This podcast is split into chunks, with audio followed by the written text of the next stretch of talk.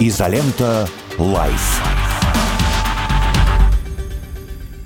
Доброе утро, дорогие товарищи. Здравствуйте. 9 часов 4 минуты утра, 22 ноября. Изолента живьем на лучшем радио страны, радио «Спутник». Андрей Матюхин, Трофим Татаренков. И у нас в гостях сегодня Дмитрий Тарасов, руководитель офиса «Радио Спутник» Arabic в Ливанской республике, непосредственно из города Бейрут. Доброе утро, Дмитрий. Доброе утро, Андрей. Доброе утро. Доброе утро. Доброе, доброе утро, коллеги. Доброе утро. А, знаете, давайте начнем с приятного, ну или неприятного, это как повернуть на самом деле. А, еще сколько лет, наверное, 10 назад у меня всякие разные мои знакомые ездили в Ливан отдыхать. Был такой момент, то есть прямо это был, э, была достопримечательность, курорт, куда люди собирались, ехали, возвращались в полном восторге и говорили, что, ну, не считая некого такого полицейского режима, где там женщин проверяют, если она блондинка, с какой целью она туда приехала, единственная, наверное, жалоба была, э, все остальное на высшем уровне, отели, море, пляжи, все, что можно. Что сейчас с туризмом в Ливане, в Бейруте конкретно? Ну, э, да, все, все происходящие в последнее время события, конечно, не могли не, э, не отразиться на том, э, что у нас происходит в туристическом секторе. Если брать момент до 7 октября, когда начался вот этот новый виток противостояния, достаточно жесткий, может быть, даже беспрецедентный за последние годы, в принципе, многие и мои знакомые сюда приезжали в последний год. Э, Все было а, на уровне, все было достаточно комфортно, хорошо, то есть э, каких-то серьезных проблем не было. Но э, сейчас действительно даже вот частенько мы у нас в эфире брали экспертов, представителей туристической отрасли, все действительно констатируют, что сектор проседает, тут как бы общая уже получается такая тенденция, что э, многие просто э, перестали летать в Ливан. Э, почему? Э, не, не, не потому, что, может быть, как-то вот небезопасно или какие-то могут произойти здесь инциденты.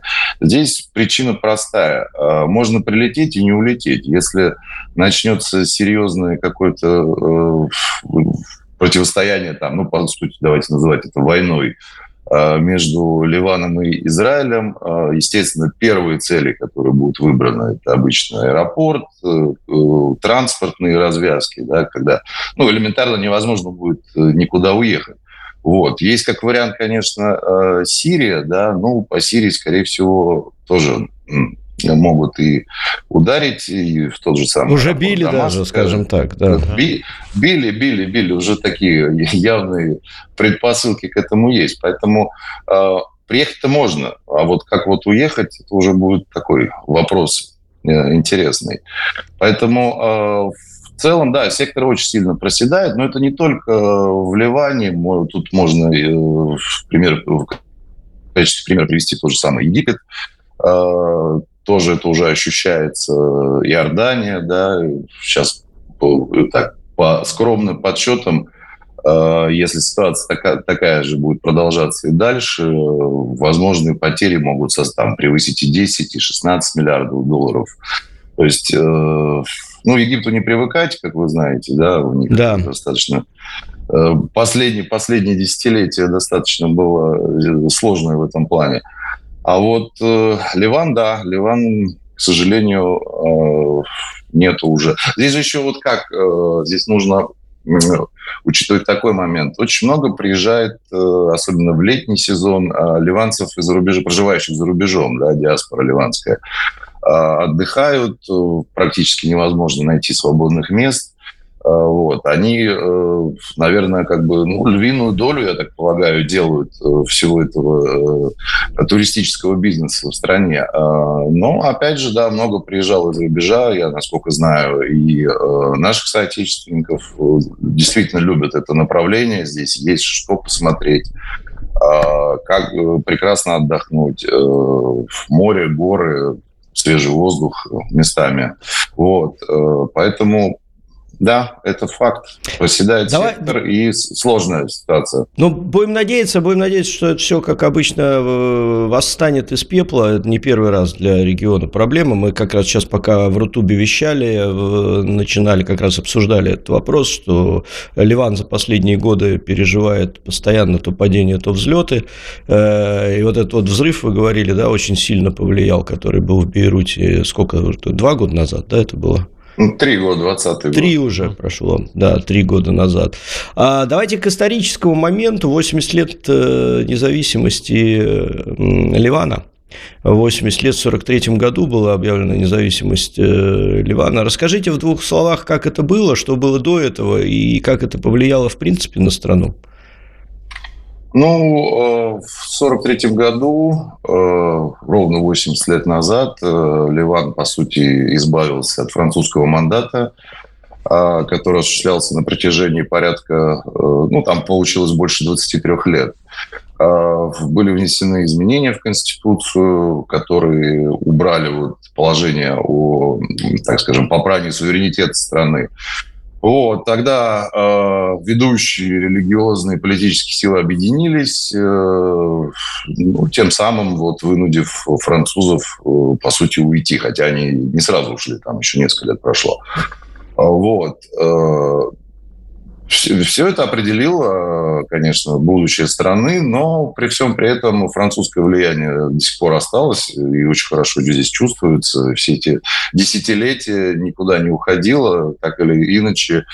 Э, можем потом, конечно, подробно об этом поговорить. Э, вот это вот и мягкая сила присутствует, и направленность, вот это э, франкофонство, вот это все это, все это осталось, все это есть.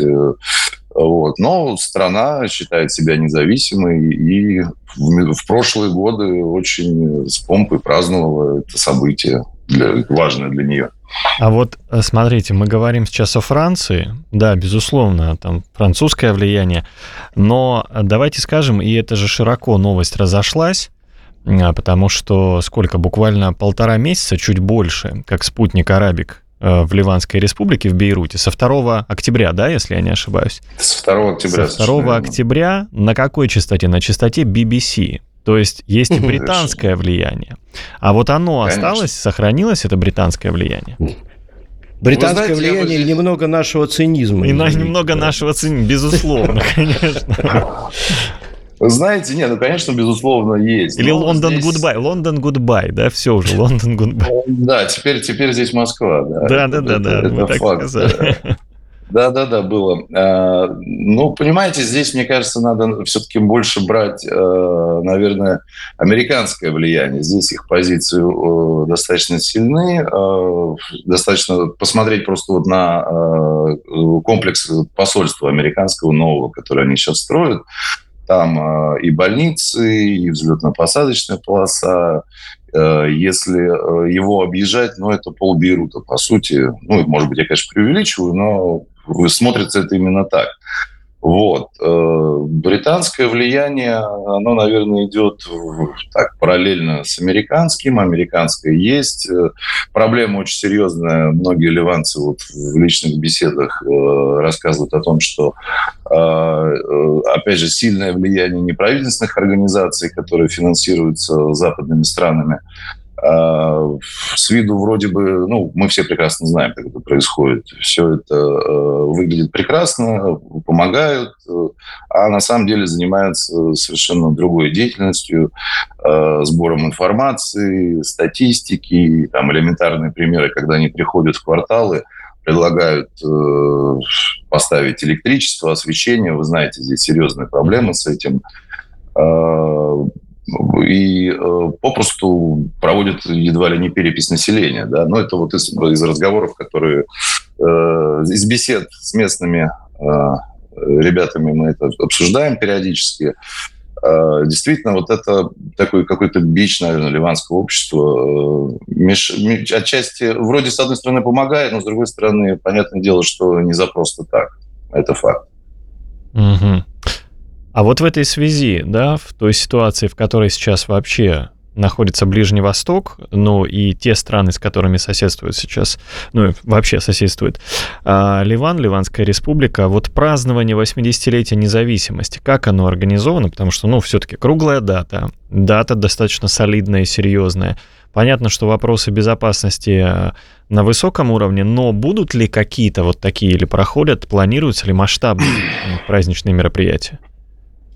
А, сразу скажу, масштабных мероприятий точно не будет, потому что э, они, в принципе, ну так, по устоявшейся традиции, они не проводятся в отсутствии э, избранного постоянного президента, а в Ливане, сами знаете, какая с этим ситуация парламента, то есть это все, э, ну, правительство, все это с приставкой ИО, да, и поэтому в прошлые годы, да, это все проводилось, когда была постоянная власть, пышные парады в центре Бейрута, военные парады, там, естественно, все эти вот э, атрибутики, вся это фейерверки, танцы, пляски. Вот. И, э, в этом году этого точно не будет. Э, в, в прошлые годы также причиной э, становились экономический кризис, когда приходилось... Мне ну, просто элементарно не было бюджета на это, на все.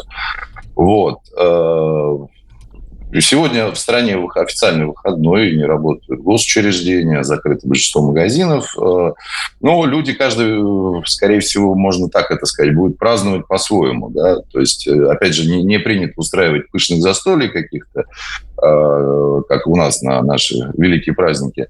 Вот. Но в отдельных городах все, все зависит от ситуации, опять же, все упирается в финансовую составляющую. Да? То есть если э, позволяет э, у местных, э, местной администрации провести какой-то небольшой концерт, парад, э, собрать людей, э, пригласить музыкантов, э, провести вот эти же какие-то шествия, то тогда это, это, это возможно. Но а, особо, без особой помпы, э, если брать э, какие-то Э, так скажем, ну, вот военные сами у себя устраивают на базах, в военных академиях проходят э, всякие различные мероприятия, построения, там, военные оркестры, там, может быть, пару бронетранспортеров проедет, вертолет пролетит, это все будет. Ну, естественно, никакой помпы не будет, то есть это без размаха, э, ну, и ситуация, сами понимаете, какая, сейчас немножко не до этого в стране. Да. А, по поводу того, что не до этого, вот как раз э, была новость накануне о том, что армия Израиля заявила об обстреле Ливана в ответ на пуски ракет. А, ну и об этом сообщали и мы на спутнике, и РИА новости писали. Ну, вообще ленты писали информационные. Я вот знаете, о чем хочу у вас, Дмитрий, если позволите, Трофим, да? А, такой вот вопрос. Эм, а сами ливанцы как относятся к палестино-израильскому конфликту? Ну вот э, понятно, что это все рядом. Понятно, что это все не может не волновать. А готовы ли а, вот ливанцы в случае чего, вот если такая необходимость возникнет, защищать страну, я имею в виду, конечно, не регулярную армию, но а вот прям вот простые э, люди, или они условно условно там, да, сидят на чемоданах и понимают, что если вдруг ситуация слишком обострится, то нужно будет покидать страну. То есть вот какие настроения?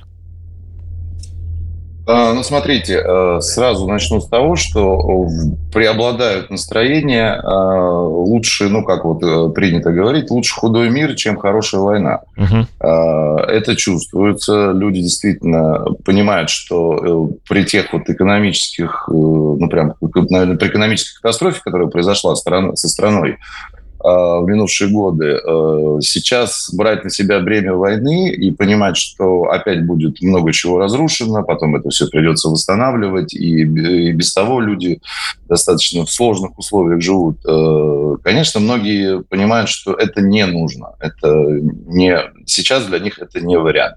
Но, с другой стороны, могу однозначно сказать, что большинство ливанцев поддерживают Палестину в этом конфликте.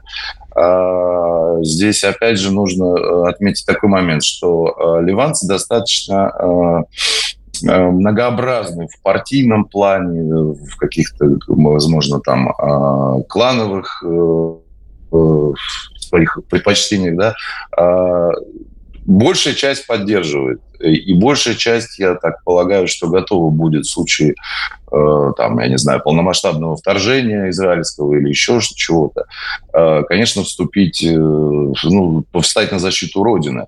А, поскольку сейчас в данный момент в основном э, все эти э, события, э, обмен ударами, какая-то эскалация происходит на юге страны, на границе с Израилем. А, ну, здесь есть момент такой, что идет обмен ударами, но, по сути, как бы все стоят на месте. Нет там а, масштабных наступлений, вторжений или еще чего-либо. И на юге в основном воюют сейчас пока шииты. Это Хизбалла и партия, так как их еще иногда хулиганами называют, э, партия Амаль, да, э, спикера парламента Набиха Берри. Да. А вот, они официально объявили, причем через наше радио впервые об этом заявили, что они присутствуют там э, на земле и действительно участвуют в каких-то боестолкновениях. Вот. Как будет дальше развиваться конфликт, э, очень сложно сказать, но чувствуется определенная вот э, по возрастающей идущая эта эскалация. А вчера, если наверняка э, слышали, были, погибли двое журналистов, наши коллеги из телеканала «Аль-Майдин». Вот, их просто прямой наводкой с беспилотника ударили по ним ракеты, когда они писали прямой эфир. Там у них было, я, к сожалению, не знаю всех этих подробностей. Вот, погибла молодая журналистка, ведущая, э, корреспондент, и оператор, и еще местный житель там э, тоже э, его э, убила к сожалению. Вот. Это такая серьезная трагедия, потому что ну, здесь вот все э, медиа-сообщество, оно достаточно сплоченное, многие друг дружку знают. Э, у нас наши ребята тоже там были, когда пошла угу. информация. А кто ну, стрелял-то, ну, извините, я вас перебью чуть-чуть. С, изра- с израильского беспилотника ударили. Угу. Вот. Э, прям ракета одна и вторая, по-моему, там двумя ракетами. Э, точно в то место, откуда они, не знаю, там примились или просто записывали репортаж какой-то. Вот. Э, и действительно, это вот уже не первый случай. Ну, здесь надо, кстати, интересный момент отметить. Э, в самом начале, когда пошли вот первые такие стычки, более-менее серьезные, э, погиб корреспондент Рейтер. По нему тоже израильская, по-моему, артиллерия тогда ударила по машине или по месту там, где они находились. И это как бы, опять же, коллега, он ливанец, э, многие здесь очень серьезно воспринимают, близко к сердцу, все друг дружку знают прекрасно.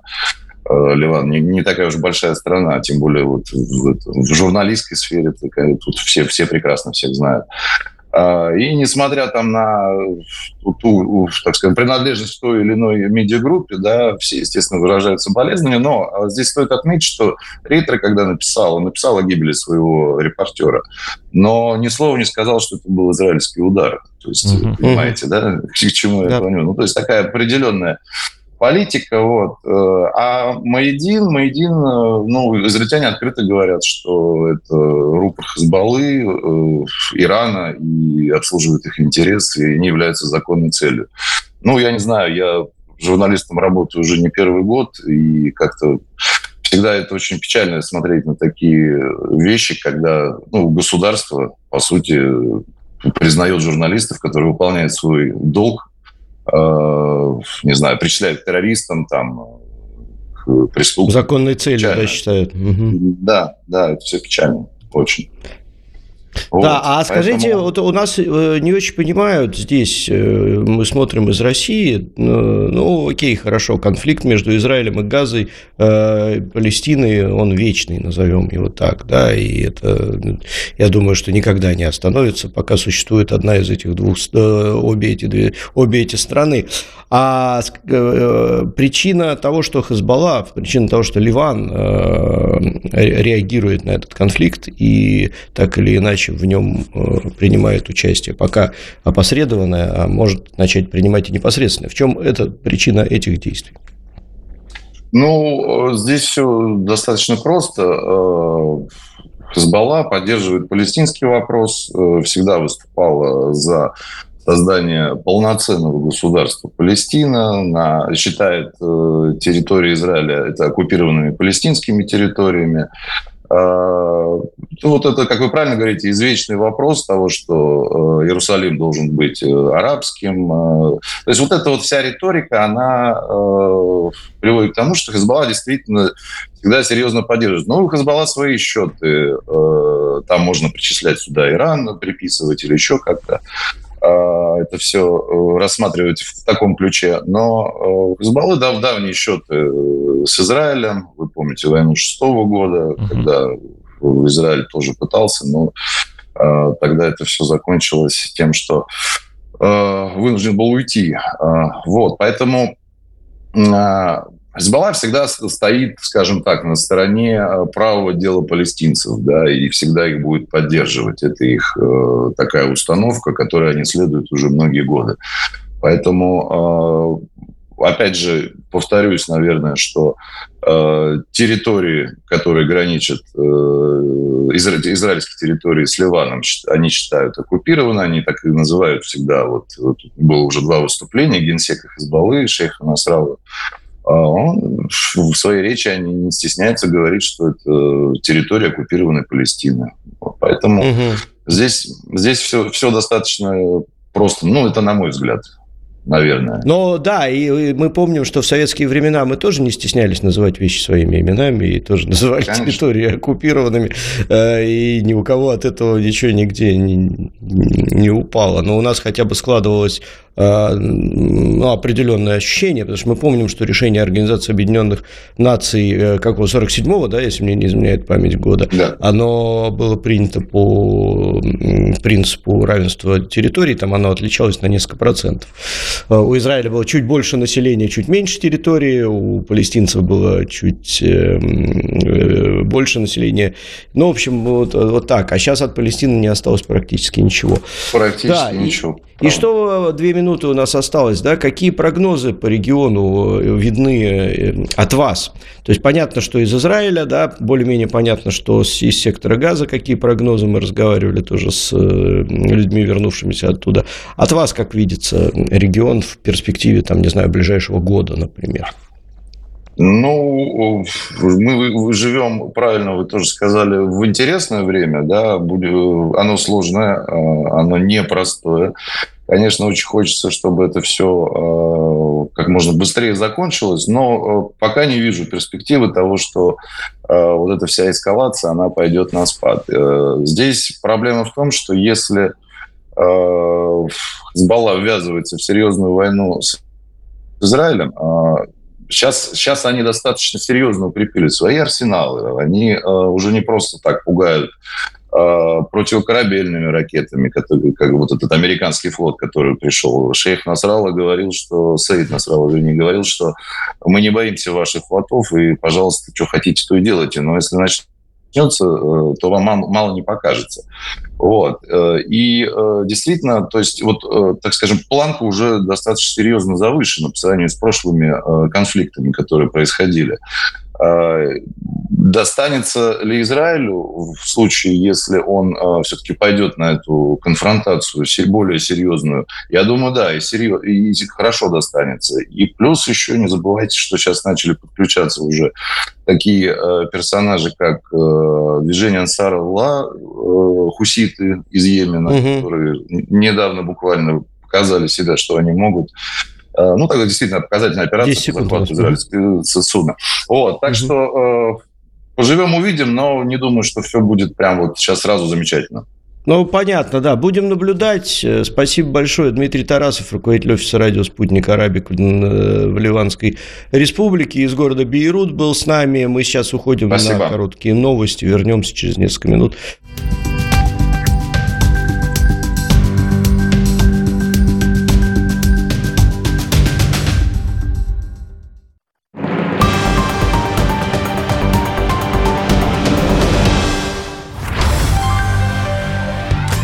Всем привет! Я автор и исполнитель своих песен Юта и ведущая программы «Уютная гостиная».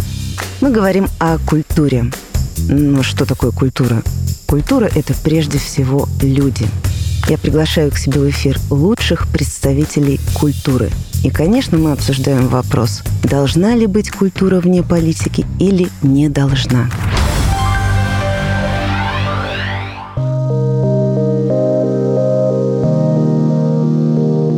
Поговори со мной.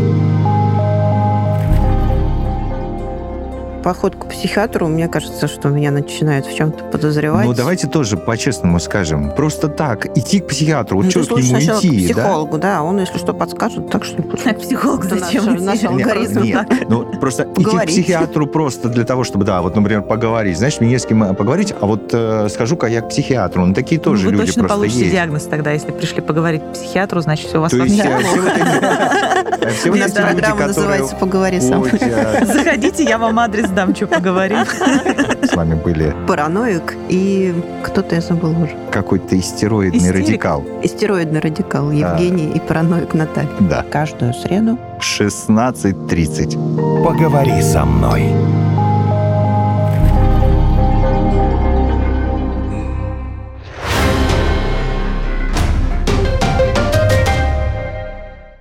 Телефон рекламной службы «Радио Спутник».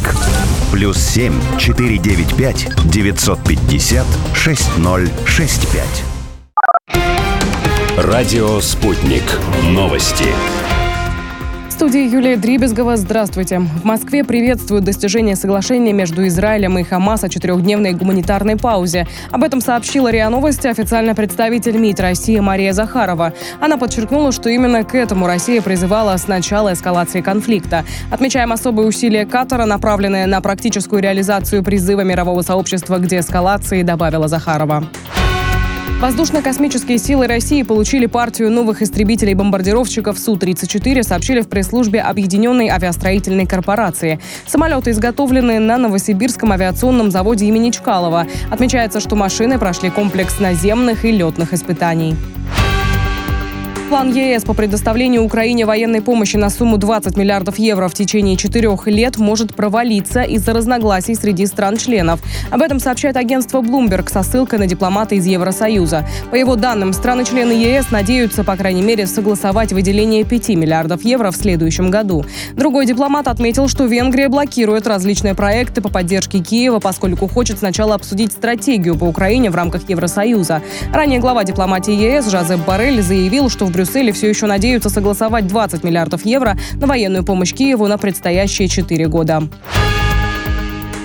Около 200 тонн ранее похищенной гуманитарной помощи для ВСУ обнаружено в подконтрольной Киеву части Запорожской области. Об этом сообщил назначенный украинскими властями глава областной администрации Юрий Малашко. Похоже, что их кто-то хотел скрыть, написал он в своем телеграм-канале. Ранее Минобороны Украины сообщала, что с начала года выявлено свыше 650 случаев исчезновения гуманитарной помощи для военных. Американский предприниматель Илон Маск пообещал направить доходы своей соцсети X от контента, связанного с конфликтом в секторе Газа, израильским больницам и международной гуманитарной организации, оказывающей медицинскую помощь палестинцам. Соцсеть столкнулась с оттоком крупных рекламодателей после публичного комментария Маска, в котором критики усмотрели признаки антисемитизма.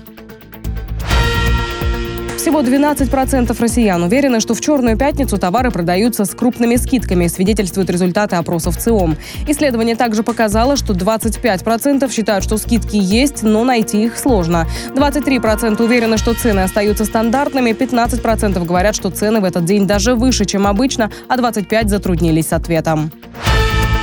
Кинематографисты из Индии проведут съемки на площадках Москвы. Планируется, что первые пройдут уже в следующем году, сообщает пресс-служба столичного департамента культуры. И пока это все новости. К данной минуте разберемся в каждой детали. Оставайтесь с нами на радио «Спутник».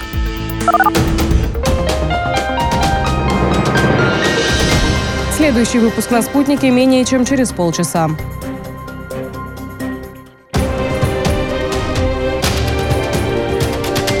Радио «Спутник». Разберемся. Москва, 91,2. Санкт-Петербург, 91,5 FM. Изолента «Live».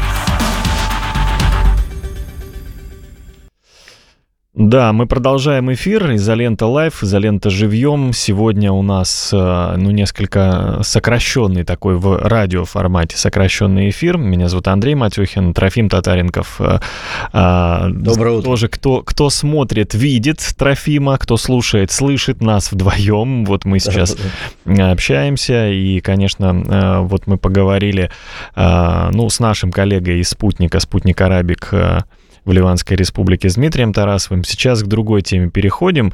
А, вообще, на самом деле, вот все, что касается психологии и психологов, постоянно, я, кстати же, ну, мы же следим, конечно, и за ленту, слушаем, смотрим, и вообще и на радио «Спутник» очень много этой теме посвящено.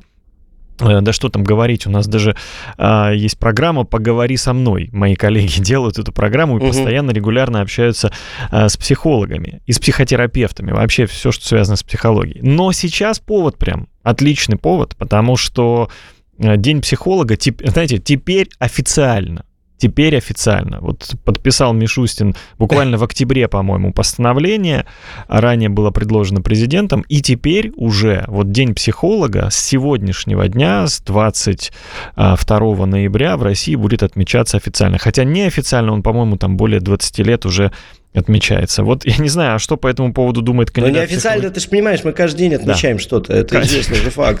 Каждый день. Пошел вечером э, в какой-нибудь локал этот самый и отмечай себе, пожалуйста. А Елена Леонтьева к нам присоединилась, кандидат э, психологических наук, писатель. Лена, доброе утро. Доброе утро.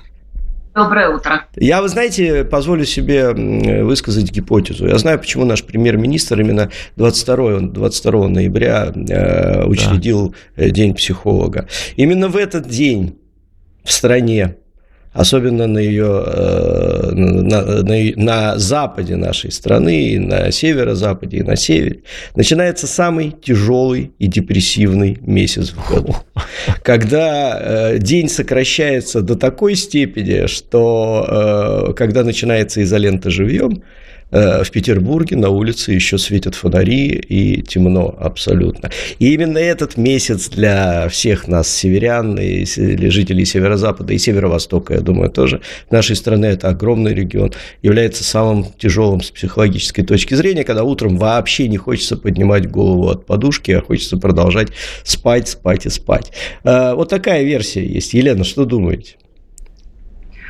А, всем привет, доброе утро. Ну что я думаю, вообще, ну хорошо, что там э, Мишустин подписал такой закон, потому что у нас много каких-то альтернативных было дней, когда, значит, нас поздравляли клиенты, мы друг друга. Почему бы и не в ноябре? Вот, в принципе, не знаю. У меня вот день рождения через три дня, я думаю, может, с этим связано. Но заранее не поздравляют, но все же. Да, да. Раньше как-то вот э, Великая Октябрьская социалистическая революция была, да, мой день рождения, а теперь еще день психолога. В общем, ну, хорошая какая-то история. Спасибо большое. Пользуясь случаем, поздравляю всех коллег, потому что на самом деле, ну, правда, профессия вошла в жизнь э, нашей страны как-то плотно, да, то есть на самом деле россияне оказались очень заинтересованы в том, что психологическая практика активно развивалась. Далеко не везде такое вообще есть. То есть это на самом деле наш такой внутрироссийский феномен. Действительно, взрыв интереса, э, ну, как бы очень много потребности, люди активно пользуются психологической помощью, она доступна. Что касается ноября, ну, да, все хотят спать. Это правда. Кого не спросишь, все хотят спать и уже зажигать лампочки. Вот это то, что люди говорят, да, то есть задача дожить до того момента, когда э, зажигать лампочки можно будет уже легально. Я предлагаю уже сейчас начинать, и тогда будет светлее, э, вот, и как-то э, хорошо. А вообще, на самом деле, что вот ноябрь самый такой жесткий месяц, я не согласна. Самый жесткий месяц февраль, угу. когда психиатрической больнице в феврале все старались взять отпуск, потому что вот самая жесть начиналась в феврале. Не знаю. А почему, с чем это связано?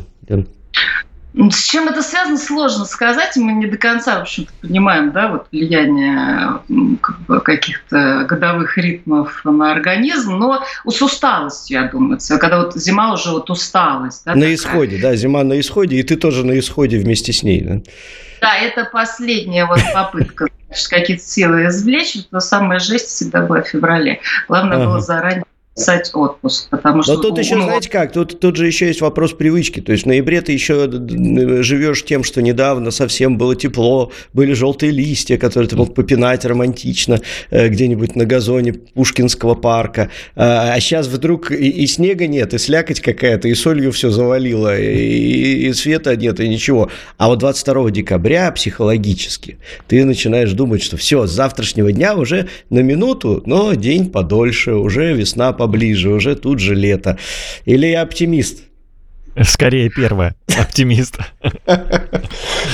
Трофим, на самом деле огромное количество людей ждут зиму и очень ее любят, потому что скоро начнутся всякие зимние виды спорта, и вообще ну, люди да. любят холод.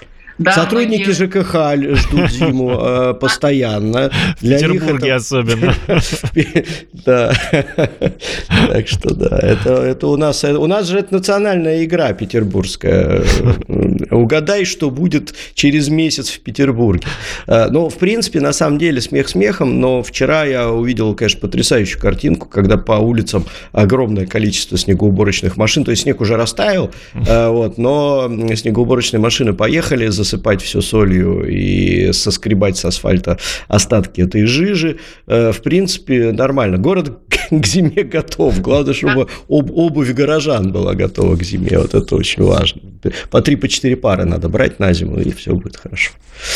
Так Елена, что... а можно а... я вам вот э, такой угу. вопрос задам? Знаете, вот э, ну, несколько лет назад, ну, там, может, лет 10-15 назад, какая-то мода была тотальная, даже, может, чуть э, раньше, тотальная на юристов и экономистов. И вот э, с кем не поговоришь, ты кем? Я э, работаешь, я юристом, а ты кем? А я экономистом, а ты кем?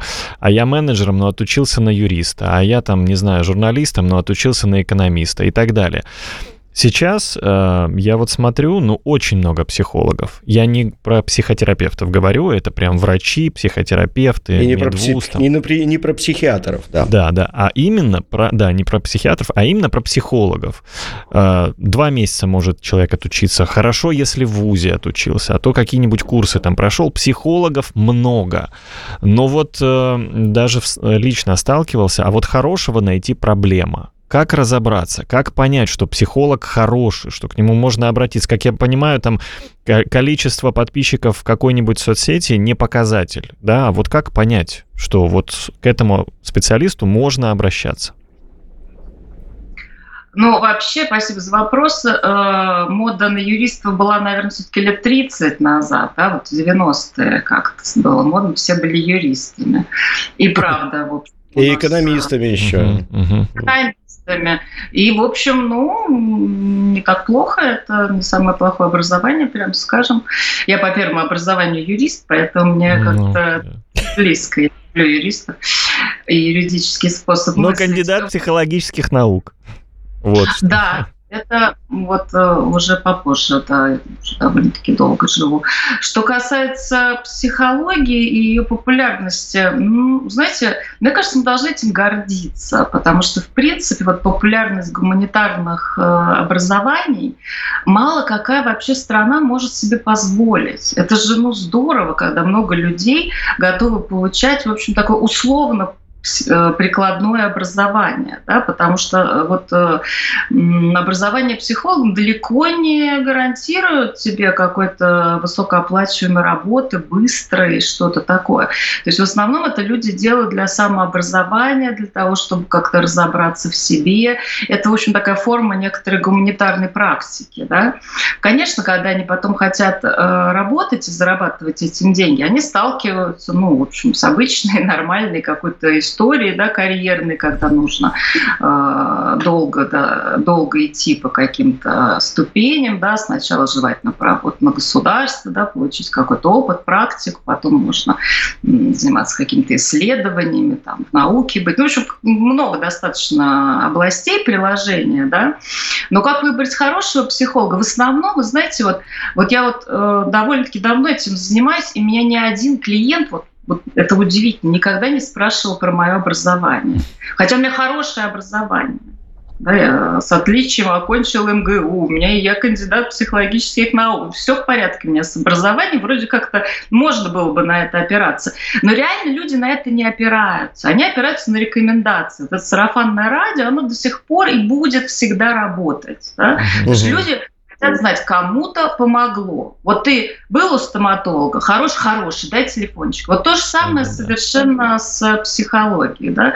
Если кому-то помогло, люди дальше уже больше ничем особо не интересуются.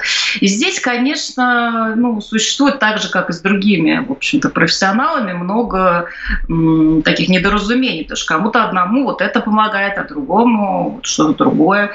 Вот. Поэтому хорошего психолога найти, ну, мне кажется, реально, да, вот тоже как бы по рекомендации, желательно что-то о нем. Сейчас много соцсетей, можно посмотреть, что это за человек.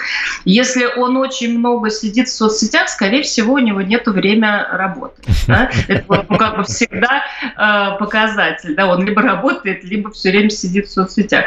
Когда сидеть в соцсетях, если ты работаешь, ну, как бы у тебя прием. Да. Люди Ой, ты не можешь все время сидеть в соцсетях, это какой-то кусочек. Соответственно, ну, как бы есть вот медийная психология, да, это блогерство, какие-то популярные люди, которые рассказывают, как решать психологические проблемы. А есть такая пахота в кабинете, знаете, когда ты сидишь и работаешь. Вот, это немножко разные вещи. Они иногда пересекаются, но не так часто, как э, можно подумать.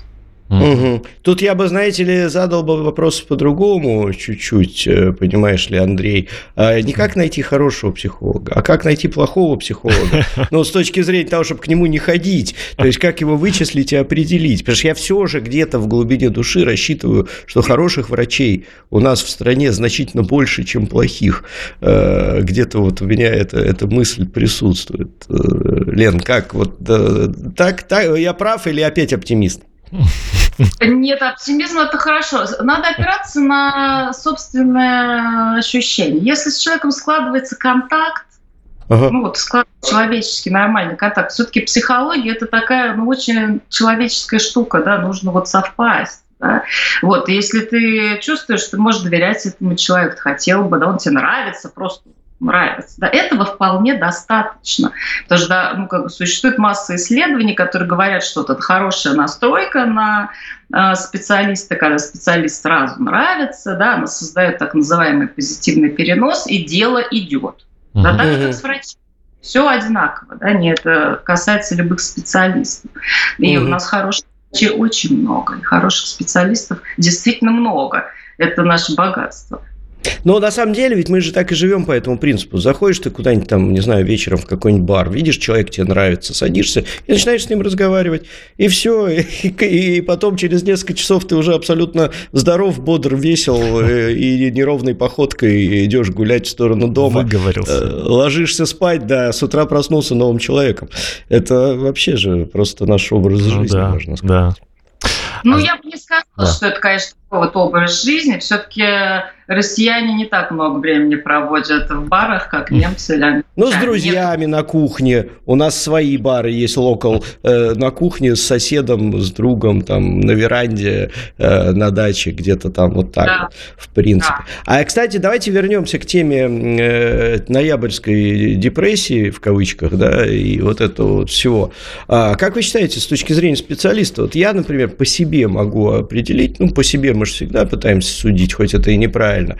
А когда начинают украшать города к Новому году, когда магазины выставляют всякие новогодние вот эти вот украшения, елки, шары там и прочее, прочее, прочее, на настроение резко поднимается. То есть я прям вот э, реально, есть такой кусочек ноября, когда еще не все украшено, а потом с середины ноября уже украшено, но еще не зажигается. У нас ведь все теперь экономят, то есть оно висит, но еще не горит. И где-то к декабрю только начинают зажигать, в декабре там, 1, там, 2, 5, 10 начинают зажигать, и сразу на душе становится теплее. Может э, собраться вам всем э, психиатрам, психотерапевтам, психологам и поговорить с руководством городов, чтобы они уже начинали пораньше это дело все зажигать. Это же действует как-то. Где-то в конце августа.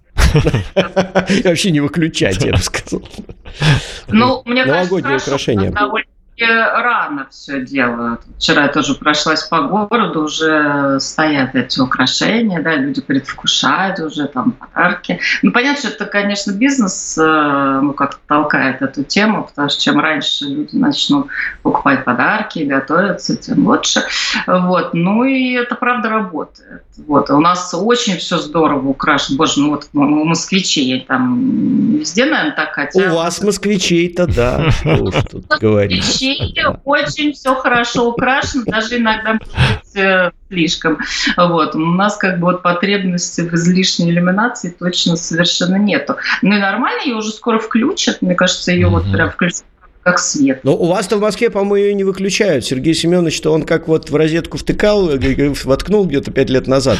Так, по-моему, оно и не вынимается. А у нас с этим чуть сложнее. Тут уж что врать, врать не будем. Невский проспект, конечно, потрясающе украшены. Все основные улицы города э, очень здорово украшены и в Петербурге. В других городах тоже я бывал. Э, в большинстве городов тоже все красиво и интересно. Даже в маленьких городах теперь украшают.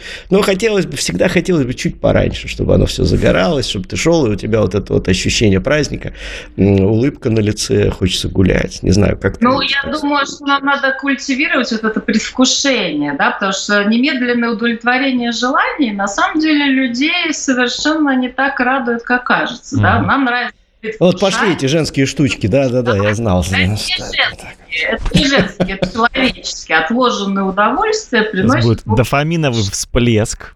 Дофаминовый интересно, да. Поэтому уметь предвкушать, настраивать. Да. Вот, вот скоро это будет, а сейчас еще надо чуть-чуть заработать на это денег, но потом нужно поспать. Ну, в общем, какой-то вот такой вот, понимаете, процесс предвкушения, он очень важен, потому что если нам зажгут лампочки в августе, поверьте, депрессии будет еще больше. Ну, кстати, да. А можно вот еще такой серьезный э, вопрос задам вам, поскольку мы вот об этой такой ноябрьской, вообще декабрьской, зимней, э, ну, назовем так, депрессии или около депрессивное состояние холодного времени года. Вот я в эту сторону хочу посмотреть. И, ну, наверняка, ну, возможно, вы слышали, такая Рада Михайловна Грановская, советский и российский психолог, она, кстати, была профессором Санкт-Петербургского госуниверситета, она утверждала, для того, чтобы человеку в жизни было легче, нужна основа. Основой является цель. Целью может быть все что угодно. Там даже какие-то элементарные физические упражнения поставить, что там я хочу подтягиваться, отжиматься, приседать такое количество, такое-то количество раз. Если есть цель, тогда человеку проще э, переносить трудности. Я честно скажу, вот я на эфир даже специально взял, те, кто смотрят, нас посмотрят. Вот есть такой Виктор Франкл, психолог в концлагере с верой в жизнь. Прекрасная книга, ну, я думаю, вы читали, конечно. Mm-hmm. У него тоже там описано и написано, что без цели, а цель, что для кого-то я хочу что-то сделать. Вот возвращаясь к теме депрессии и вот этих состояний, да, некоторые люди, посмотришь, ему 30 лет, а в глазах он уже 80-летний старик или там 25 лет. У людей вроде как нет цели. Ну, слушайте, ну я был там, я был сям, заработал столько-то денег, зачем мне жить, цели нет, ничего не хочу. Как вернуть эту цель? Вот есть какие-то психологические советы, советы психолога, что можно посоветовать, чтобы ну, не впадать в эту депрессию и как-то жить с целью? Что можете сказать? Послушайте, ну вообще, конечно, человеческая жизнь, она целеположена, да, мы так устроены, у нас вот лобная доля Э, существуют в мозгах, они для того, чтобы вот цели устанавливать. Да? И, в принципе, мы этим все время пользуемся. Когда мы достигаем цели, мы как раз вот испытываем вот это вот самое главное удовлетворение. Да? То есть, в принципе, самый хороший вот этот механизм, который часто разлаживается, да, когда я что-то запланировал, достиг этого, себя за это похвалил, не обесценил это, да, что мог бы лучше, а вот, ну, как бы похвалил по-честному, наградил, вот именно это создает правильную психофизиологию, да, и все тогда хорошо работает. Поэтому цель это, конечно, очень важно, безусловно. Но только единственное, что вот люди под целями понимают, э, э, как правило, социальные какие-то достижения. То есть вот заработать деньги, там, стать популярным или там знаменитым или что-то еще. Эм, во-первых, далеко не у всех это получается, прямо скажем. А потом это тоже очень относительная история да, сегодня. Это, кажется, достаточно денег, завтра какая-то другая история. Вот. Ну и, и нормально, делать... цель повышается, отодвигается, а что нет? Почему бы нет? Ну, нет, на самом деле мы достаточно сложные существа, и нам нужно, кроме вот таких вот э, нарциссических достижений, социальных, да, чтобы мы так, типа, вот, имеем право жить, да, еще какие-то совершенно другие вещи. Нам нужно еще несчастье испытывать, что вообще нам нравится эта жизнь, да. А угу. вот тут, оказывается, уже сильно ну, какие-то другие задачи. Вот сейчас очень много вот этих вопросов, правда, как себя вот э, в этой ситуации вот темноты и прочее поддержать. И на самом деле самое хорошее – это, правда, общение с людьми. Да? Mm-hmm. Вот какая в этом цель? Да? Пока вы общаетесь с людьми, да, денег вы, скорее всего, особо не будете зарабатывать, будете меньше работать. Но вы будете счастливы, если у вас будет качественное, душевное общение с какими-то близкими вам или не близкими, новыми людьми. Да? Это может быть романтическое романтические истории, это может быть дружеские какие-то вещи. Сейчас самое время вот сидеть и общаться с друзьями. Да? Уже скоро можно будет как-то думать, а как год прошел, да, что это вообще за год. Подводить итоги. Угу. Подводить итоги. И все это на самом деле очень важно. Гораздо угу. можно сделать своей целью. Люди считают, ну это что-то несерьезное, а на самом деле это очень важно, да, это гораздо важнее, чем масса других каких-то Кстати, вещей. Вот если говорить о книге, про которую э, сейчас Андрей сказал, да. так там, в принципе же, э, красной линией через всю книгу проходит тема, что путь важнее, чем э, результат, цель, да, угу. что люди, которые э, ждали, пока они освободятся, пока их освободят, которые там что-то придумывали, они очень быстро, э, как сказать, уходили в мир иной, да, да, да. исходили с ума и так далее, потому что угу. у них не получалось. Ведь самое страшное это ты цели можешь достичь, а можешь и нет. Да. И вот если нет, то тогда начинаются проблемы большие, чем если этой цели конкретно нету. И, например, восточные люди, которые думают э, длинными периодами, они живут путем. Угу. То есть у них Важен есть путь. путь да, они, у них есть путь, и неважно, когда они придут к концу или никогда. Главное, чтобы этот путь шел mm правильным образом. И, по-моему, эта книга именно про это. Елена, как, как, как вы думаете? Ну, да. У самурая нет цели, есть только путь, часто такую да, шутку про, про нас. И мне кажется, нам на самом деле это очень близко. А, потому что мы так вот эм, экспортировали вот это такое жесткое целеполагание, да, но сейчас уже можно это вот отрефлексировать, что оно не делает людей счастливыми, вот не делает. Люди много чего добились и так часто приходят и говорят, а я не, не чувствую от этого ничего.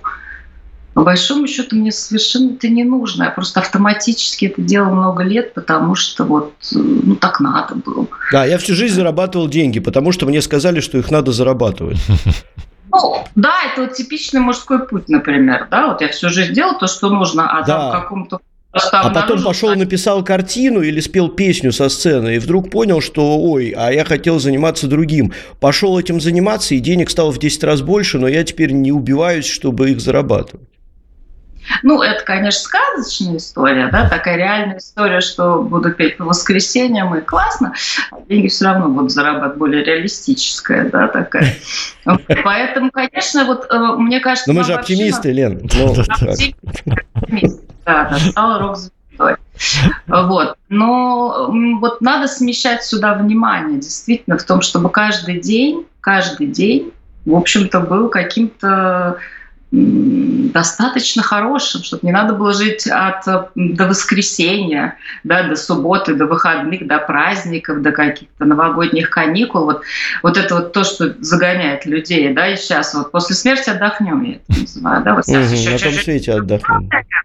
Да, после да. смерти Друзья мои, нам режиссер напоминает, что мы за, за, заболтались, и у нас э, подходит к концу наша программа на радио, и сейчас будут новости. Э, я благодарю Елену Леонтьеву, кандидата психологических наук, писателя.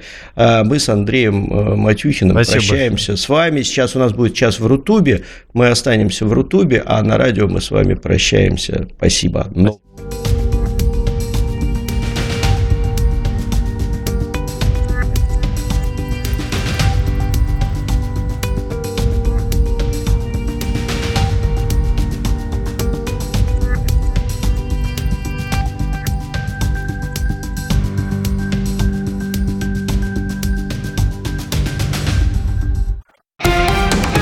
Радио «Спутник».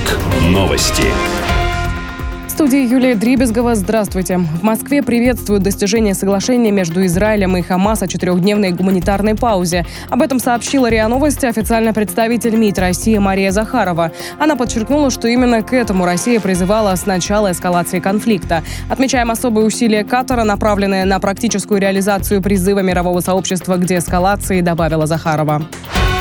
Воздушно-космические силы России получили партию новых истребителей-бомбардировщиков Су-34, сообщили в пресс-службе Объединенной авиастроительной корпорации. Самолеты изготовлены на Новосибирском авиационном заводе имени Чкалова. Отмечается, что машины прошли комплекс наземных и летных испытаний. План ЕС по предоставлению Украине военной помощи на сумму 20 миллиардов евро в течение четырех лет может провалиться из-за разногласий среди стран-членов. Об этом сообщает агентство Bloomberg со ссылкой на дипломата из Евросоюза. По его данным, страны-члены ЕС надеются, по крайней мере, согласовать выделение 5 миллиардов евро в следующем году. Другой дипломат отметил, что Венгрия блокирует различные проекты по поддержке Киева, поскольку хочет сначала обсудить стратегию по Украине в рамках Евросоюза. Ранее глава дипломатии ЕС Жозеп Барель заявил, что в Брюсселе все еще надеются согласовать 20 миллиардов евро на военную помощь Киеву на предстоящие четыре года. Около 200 тонн ранее похищенной гуманитарной помощи для ВСУ обнаружено в подконтрольной Киеву части Запорожской области. Об этом сообщил назначенный украинскими властями глава областной администрации Юрий Малашко. Похоже, что их кто-то хотел скрыть, написал он в своем телеграм-канале. Ранее Минобороны Украины сообщала, что с начала года выявлено свыше 650 случаев исчезновения гуманитарной помощи для военных. Американский предприниматель Илон Маск пообещал направить доходы своей соцсети X от контента, связанного с конфликтом в секторе Газа, израильским больницам и международной гуманитарной организации, оказывающей медицинскую помощь палестинцам. Соцсеть столкнулась с оттоком крупных рекламодателей после публичного комментария Маска, в котором критики усмотрели признаки антисемитизма. Всего 12% россиян уверены, что в «Черную пятницу» товары продаются с крупными скидками, свидетельствуют результаты опросов ЦИОМ. Исследование также показало, что 25% считают, что скидки есть, но найти их сложно. 23% уверены, что цены остаются стандартными, 15% говорят, что цены в этот день даже выше, чем обычно, а 25% затруднились с ответом. Кинематографисты из Индии проведут съемки на площадках Москвы. Планируется, что первые пройдут уже в следующем году, сообщает пресс-служба столичного департамента культуры. И пока это все новости. К данной минуте разберемся в каждой детали. Оставайтесь с нами на радио «Спутник».